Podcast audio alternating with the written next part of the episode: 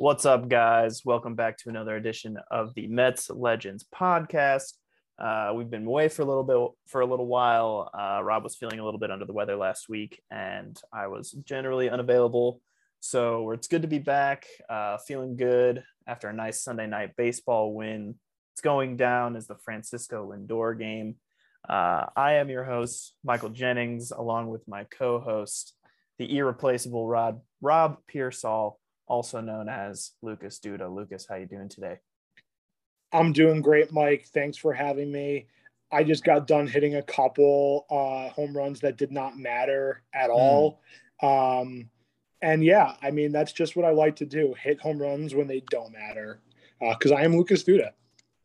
And that's what Lucas Duda does. Uh, Lucas Duda was joined by Francisco Lindor last night as one of three Mets who have hit uh, three home runs in uh, at home at Citi Field in a single game. Uh, also on that list is the ever legendary Kirk Nieuwenhuis, um, which is such an eclectic list. You know what? What do you what do you make of all that? So yeah, it's funny because I was actually I was I was last night after Lindor had the three home runs. I had only remembered Lucas Duda and Kirk Nieuwenhuis doing that at home. And mm-hmm. I remember it was like a big deal because no one had ever done it before Kirk Nieuwenhuis did it in 2015. And then Lucas Duda just did it like a few weeks later, and like no one really cared because um, they because they got blown out. Um, and then I and totally forgot. That, yeah, and you know what's funny about that too is that the Mets were were they lost seven to three that game too. Mm. And the three runs were three solo home runs by Lucas Duda. Um, That's but, as Lucas Duda game as it gets, though. I mean, he probably went three for four, right? He probably only got four at bats. I went three for four and a strikeout, I would imagine. Uh, yeah, we'll have to like we'll have to look back at the box score and and see what the stats tell us, but that's that's as Lucas Duda as it gets. And apparently Robinson Cano also did it. I don't remember that happening. Oh yeah. No, it did. It did. Was that last year? It, it was last season. So okay, so we don't have to count it. Yeah. Yeah. also Robinson Cano. So accounting in general is kind of uh, you know, you can kind of kind of decide on that. But um yeah, it's funny. Uh all of them have happened in the last five or six years, which is which is pretty crazy.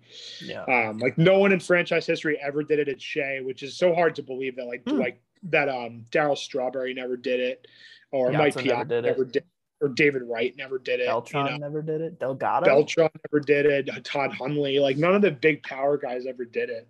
Um, and then you just have it like happen like all in like a spurt of like a few years. But Lindor's was by far the most exciting. Mm-hmm. Um, you know, just because of the stage that it happened on. Um, and you were watching. Unfortunately, uh, I like you said, I was under the weather uh, the last several days. Yeah. Uh, you know, not COVID, thankfully. Um, I'm vaccinated, um, but you know, I got, I was down bad with some sort of virus. Um, and so I fell asleep before um, the game ended. And I woke up like shortly after it ended, I guess, and was like, mm. turned onto Twitter and it was, everyone was going nuts. But you were watching it. So, so take me through the emotions of, of the last home run and just like, you know, like wrapping up on Sunday Night Baseball, such a energetic win. Yeah, so I kind of tuned in like right in the middle of the game, probably like the fifth inning. So, and I had missed, I had missed Lindor's first home run, but I saw uh, the second and third ones, and that's when things really just got insane. I think, um, you know, Carrasco kind of corrected the ship after giving up first inning inning runs, you know, as he does uh, they should really start to consider like an opener for him. Like, why not at this point? Uh, but that's that's another topic. But I mean, I think my emotions really started to elevate when Brad Hand gave up the two run home run to uh, to Stanton. Mm-hmm. Um, I mean, the, so like the Lindor home run was awesome, and it was very clear that you know Lindor had said something to I think it was Urshela or I can't remember who who he said something to on the field, and then he definitely like looked into the dugout, gave like a, a whistle, like hand gesture, and then you know l- other like cut it out kind of hand gestures as well, referring to uh, the night prior where apparently Taijuan Walker was maybe tipping his pitches or the Yankees were stealing signs. I don't know. That's all going to be, I feel like that's all going to be very well broken down by the time this episode uh, comes out or, you know, in the days after. Uh, but, but all we know right now basically is that the Mets are kind of insinuating that the Yankees are up to some nefarious activity in their dugout, letting letting guys know that certain pitches are coming uh, with a whistle. I don't know. Um, we'll see what comes of that, but um, but then when Stanton hit that home run, my first thought was, Brad Hand, you absolute idiot! Why would you throw any pitch remotely close to the strike zone with Stanton up and Gallo on deck. It just the situation made no sense. I really think he just missed his spot. I think he was trying to throw a slider in the dirt that just didn't move, and Stanton just uh, did what Stanton does and launched it to the moon. Um, mm. But he, when he kind of like stopped, he, he rounded second and kind of stopped and said something to Lindor. It looked like they kind of figured it out right then and there they're both just kind of like, hey, you stop. No, you stop. Okay, let's keep going. and then and then the bench is cleared and uh and it was all kind of dumb, honestly.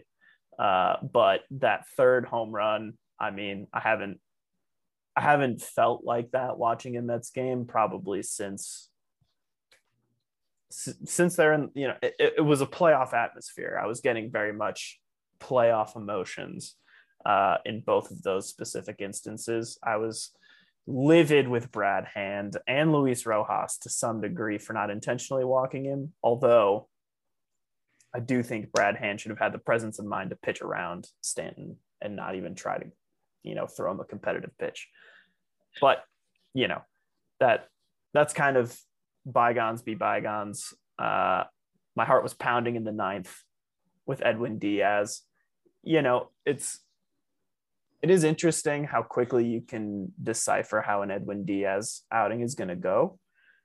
He threw, I think his first pitch was like 97 on the black. And I was like, all right, we got good Edwin tonight.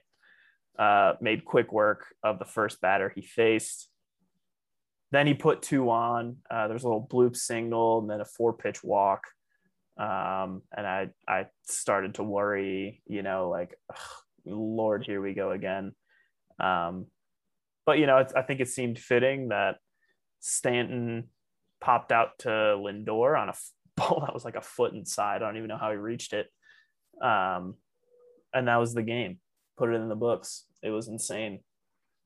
Yeah, I mean, you know, I, I think the big thing with the Wilpon era was that the Mets were just always very bereft of superstars, like especially like in the later years. Yeah like just paying Yoenis Cespedes, um, you know, the contract that they did felt like really like pulling teeth.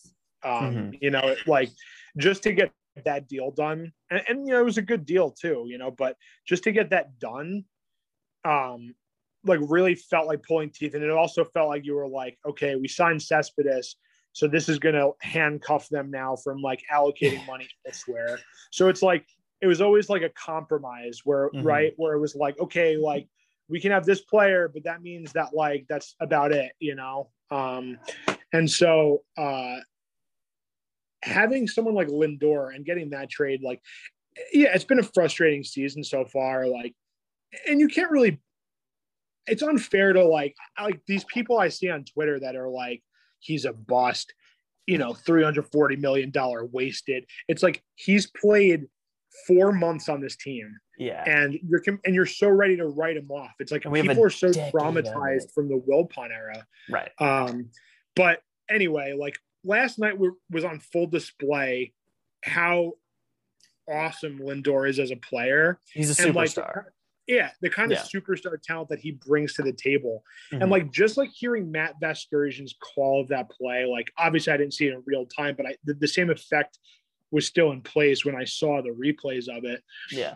It really made you feel like the Mets are a legitimate team. And I don't mean like, oh, they're automatically contenders now, but I always just felt like we were this Mickey Mouse team mm-hmm. in regards to like the rest of the league, you know, where it was like you saw teams like the Dodgers, the Yankees, you know, the mm-hmm. Red Sox, whatever, like on the big stage on these big ESPN games, these Fox games. And it always just seems so electric. And I, I never felt like we we got that a lot with the Mets. And like I don't know, just seeing that Lindor homer, like that was just like an instant classic. Like that's going to be playing like on replays, like in Mets yeah. highlight videos. That's like rain delay central for you know the next fifteen years on yeah. SNY. Yeah. that's going to be a homer that we're like never going to stop seeing. You know, that's going to be yeah. like any like big like marquee Mets moment that you can think of over the last twenty years. Like that's mm-hmm. that's what we got last night from from Lindor's performance. And um, and it's so exciting to be able to to have that because I really think you know Carlos Beltran was a superstar, David Wright was a superstar, but they were they were a little bit more like reserved characters. Yeah. If you know what I mean. Like I I don't think the Mets have had a true like kind of brash superstar like Lindor since Mike Piazza. Because you know Piazza would kind of ruffle some feathers from time to time and and he would he would sometimes speak his mind in a way that you know other guys like Beltran or David Wright did not. They were always very diplomatic. I felt um, Beltran even to the point of being a little boring. like like whenever I, I, feel like whenever he was talking to reporters, I was never all that interested in what he was saying. But with Lindor, yeah. it's different. You know, he's entertaining, he's witty, he's uh I you know, I I think he's just he's just something that you're right hasn't been part of the Mets organization. I don't think really ever. Like they've never really had a player like Lindor before. No, I mean, you know, obviously, I feel like this this generation of players, I feel like is really going against the grain of like what typical, like how typical you know, quote unquote typical MLB players yeah. should act like. Yeah. Um, you know, where it's like there's always been like the unwritten rules of baseball that mm. the older generation really swears by. You know, like this is really a generate generation of players that are challenging that, you know, that are saying, why do we have to abide by those antiquated rules? You know, why do we have why can't we have personality on the field. Mm-hmm. You know, like why can't we bat flip? Why can't we celebrate and and you know showboat around the bases? You know, like this is a game that we're playing that's fun. Um, yeah. you know, and at the end of the day, like I don't blame them. You know, it's like if a pitcher or a team is so upset that a guy is showboating, be better. I don't know. You don't want to play better. Wanna, yeah. You don't want to get you don't want to get showed up for letting up a home run. Don't let up home runs. That's right. really it's really that simple. You know, like you can simply avoid it by playing better. Um, and I, and I don't think it's a disrespect to the opponent thing whatsoever. Like, no, I, I think there's a fundamental misunderstanding of the meaning of like bat flipping and you know sh- even shit talking. Like, it's not personal. Like as soon as you're, like, you know, I, I don't know about you, but you know, I'm I'm a very competitive person, mm. and I mm. still, you know, I, I play adult league baseball, and there's plenty of shit talking going on, but at the end of the day, you know, like I don't have any real beef with any any of the people that I chirp or chirp at me. You know, it's like it's all it, it's all part of the fun in my mind. Yeah like i, I think that's part of what makes competing fun. Um if you take offense to that then you're just soft. You're soft. And also I, I think the big the funny thing the ironic part of it too is like you have that same older generation of like of like fans that are like this Yeah. new generation of players is soft. Yeah. They they don't they don't play 162 games every year anymore. Why guys only throw 100 pitches a game and they're out of the game. And then it's like when they get when like a player celebrates even the slightest, they're like, "Where's the sportsmanship? Why isn't he just running the bases like a professional?" And it's like, yeah. What? Wait, Like- what, are you, like- what are you trying to What do you- say? Also, what do you want? Like, I don't Yeah. understand. Like, how boring would it be too? Though it's just like Lindor hits that home run last night, and then And just rounds Just the like- bases. yeah. runs the bases with his head down, goes into the dugout, and is never seen again. And the crowd just sits there quietly and goes, Just yeah, golf And just- clap. Wow. "Yeah, golf. yeah, wow, that was a great home run." Wow. Spectacular shot there from Francisco Lindor. Like, is that what you want? It's like, have you not seen soccer games? It's like that's the kind of atmosphere that like we should be bringing to the baseball diamond. There's so much amazing talent, right? and really, like, and I- that's what I think is going to grow the game is that exciting atmosphere. Like, like if a, a casual fan or a casual even just observer of live sports, they want to see something exciting. They want to cheer for something. They want to get off their feet and scream and yell. And course. uh, how are you supposed to do that if you know like the game action is exciting for a lot of people but for anyone who has a never played the game or b is unfamiliar with it and and like the players themselves like i don't know i think i think that little extra amount of spice is really fun Yeah. Also, as a fan, like, how fired up were you when Lindor is like gets home, gets home, um, behind the plate, and you see the. oh When have you ever? When have you ever seen fans on top of the dugout at Citi Field? When I've never seen it. I it never was saw it awesome once. though I've ne- it was amazing. yeah I've never seen that once. Not when the Mets were in the World Series. Yeah. Not in 2006 at any point. I've never seen that. That's an amazing shot.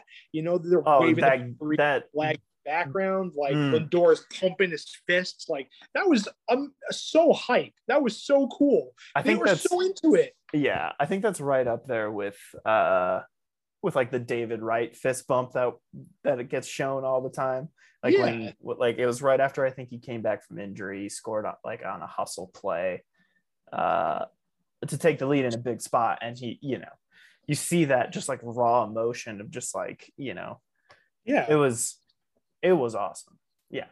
Yeah. And also, it's like, I wanted to mention this a little earlier in the podcast, but, you know, I'll be the first one to admit, and I'm sure I said it on the podcast, where like when the Mets first got Javy Baez, I was Mhm. not 100% thrilled with the move.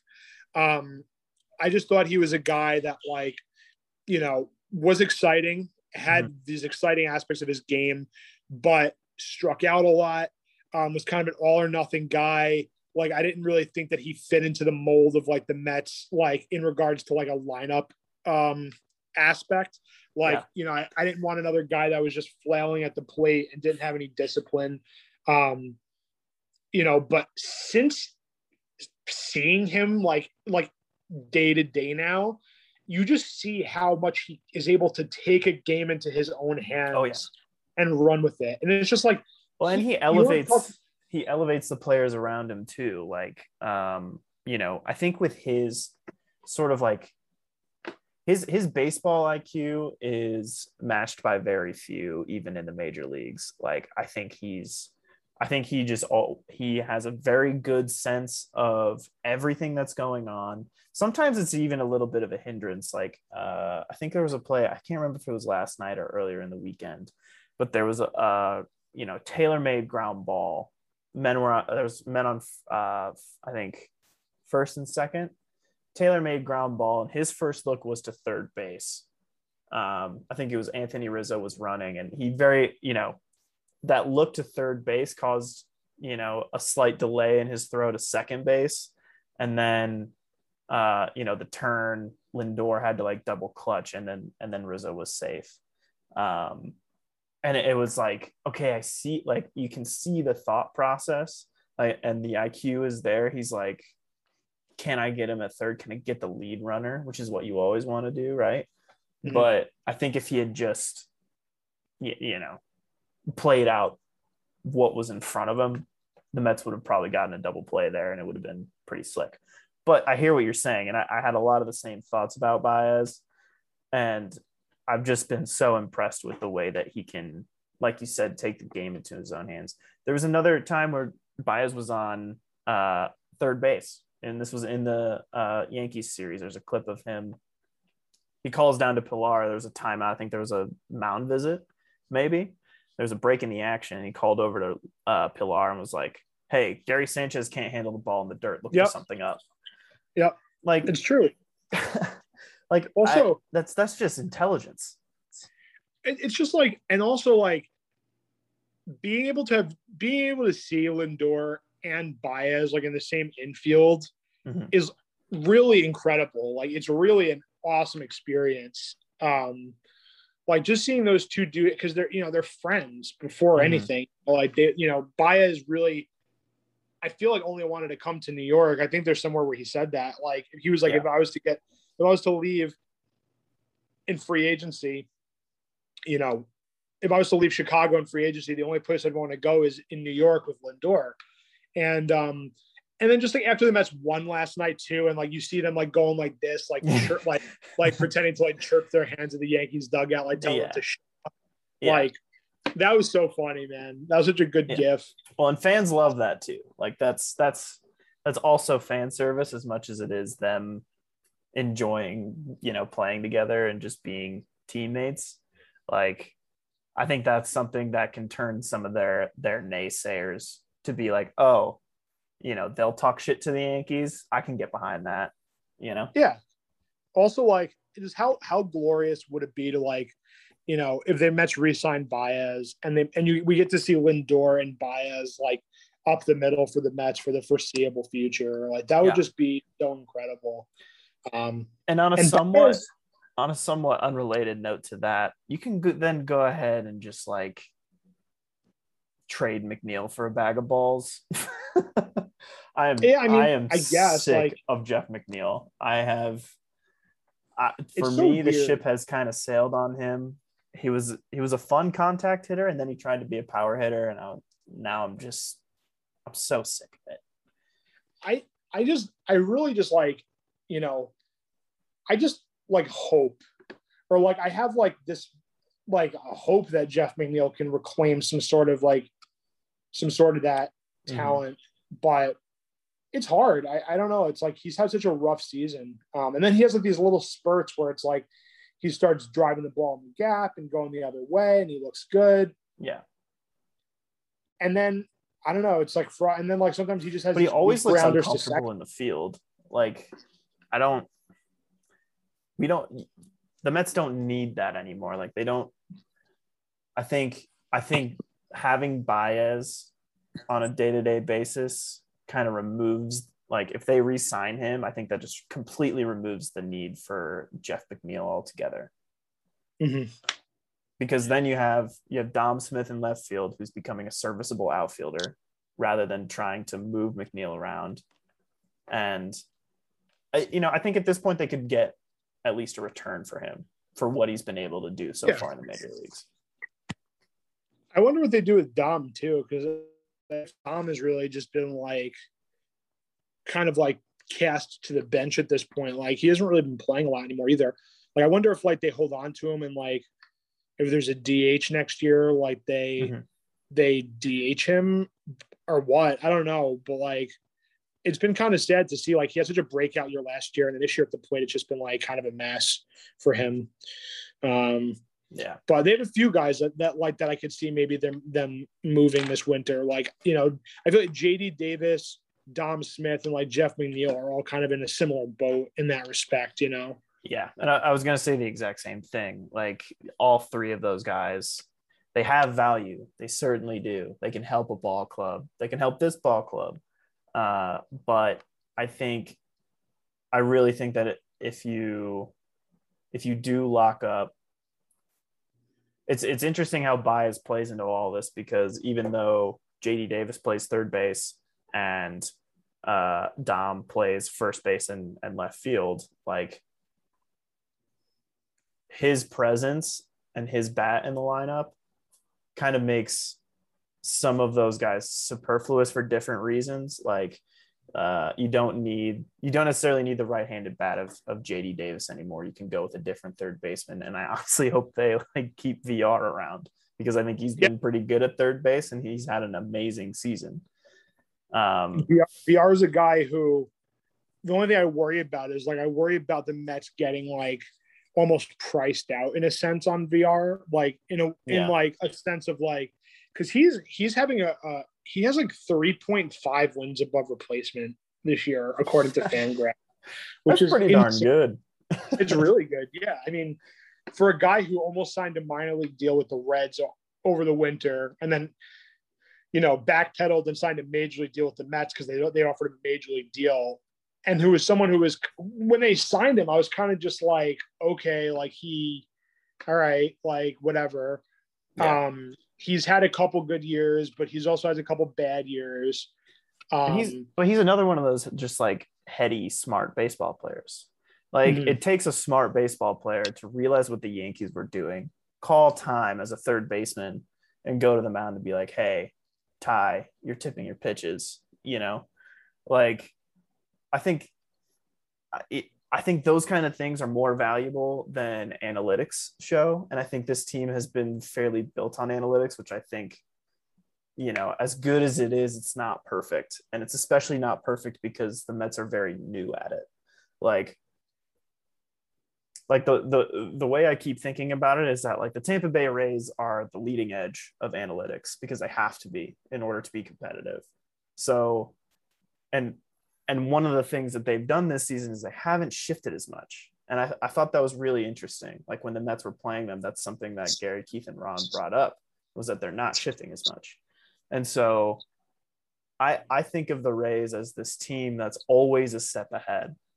And now you have the Mets who are shifting more than almost anybody because almost like they're very new and they need to like they're in this like data collection phase before they know like really they can really get like real insights out of it so it's it's an interesting spot to be as an organization yeah for sure um you know they hired this guy Ben Zauzmer uh over the winter who i think has kind of led the charge in a lot of those respects um and I feel like they're going to continue bulking up, you know, in those. Res- I mean, you know, the Mets really did have a good offseason. I mean, when all mm-hmm. things considered, like with the, the state of the how the state of the team was left, the, the the sale of the team going down in like the late fall, you know, where the offseason was already like underway, kind of.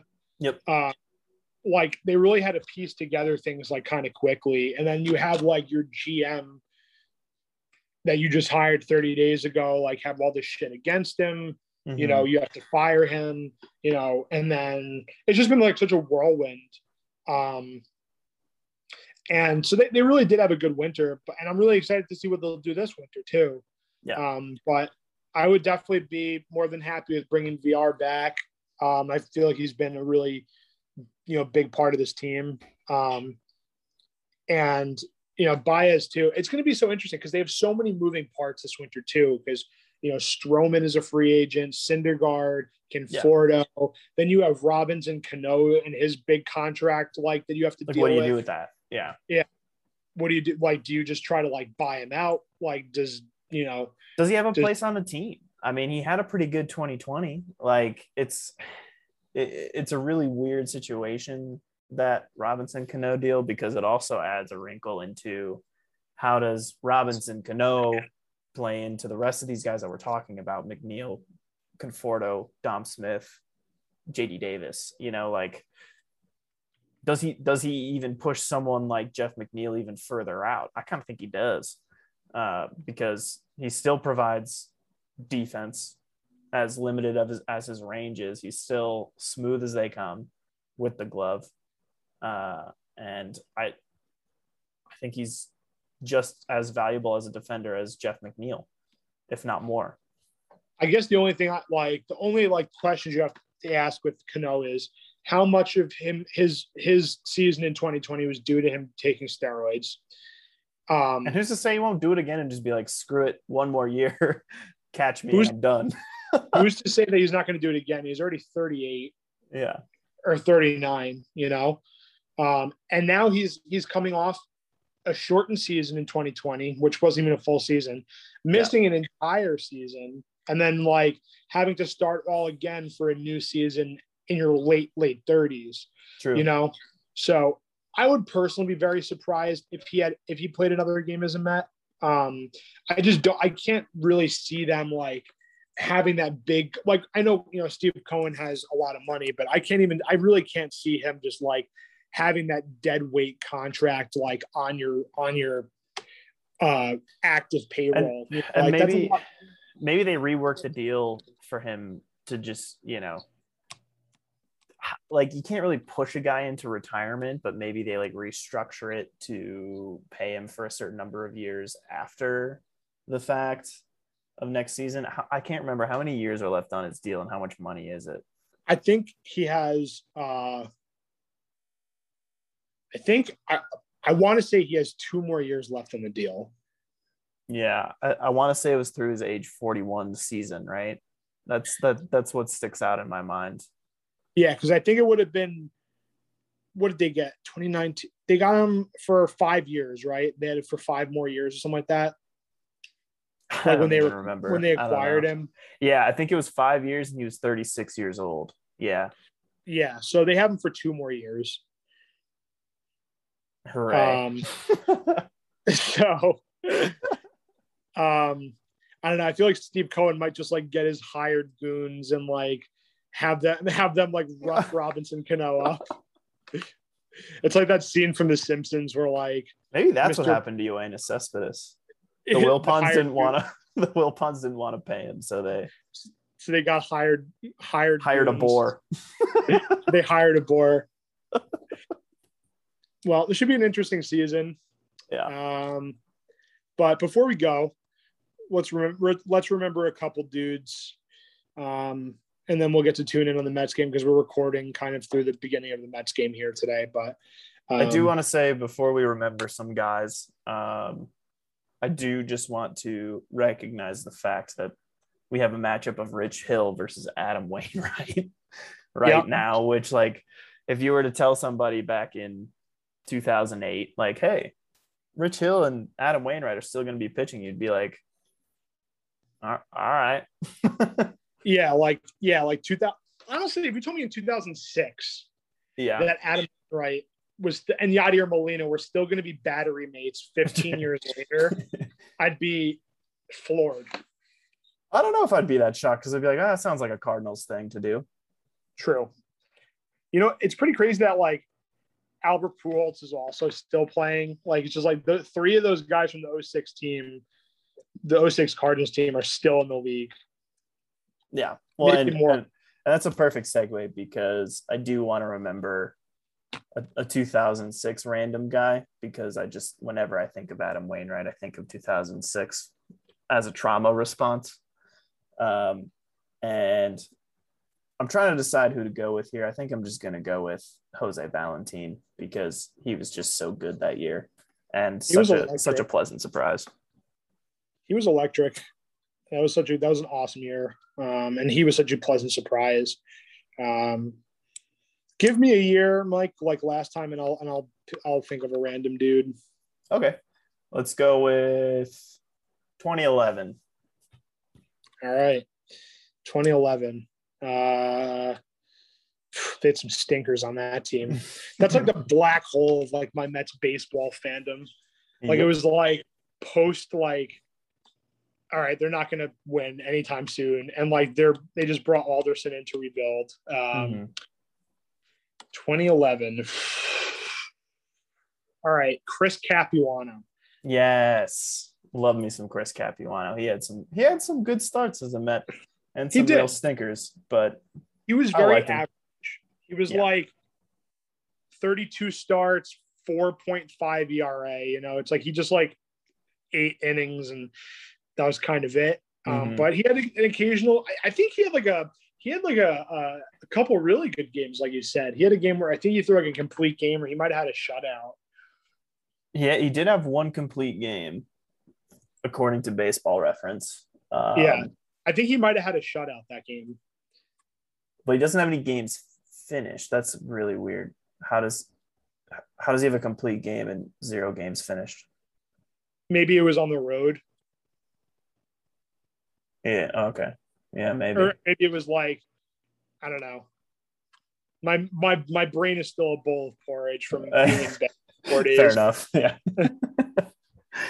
anyway, so that's that's our episode for Monday. Um, Chris Capuano, Jose Valentin. Hope you guys are having great days, respectively.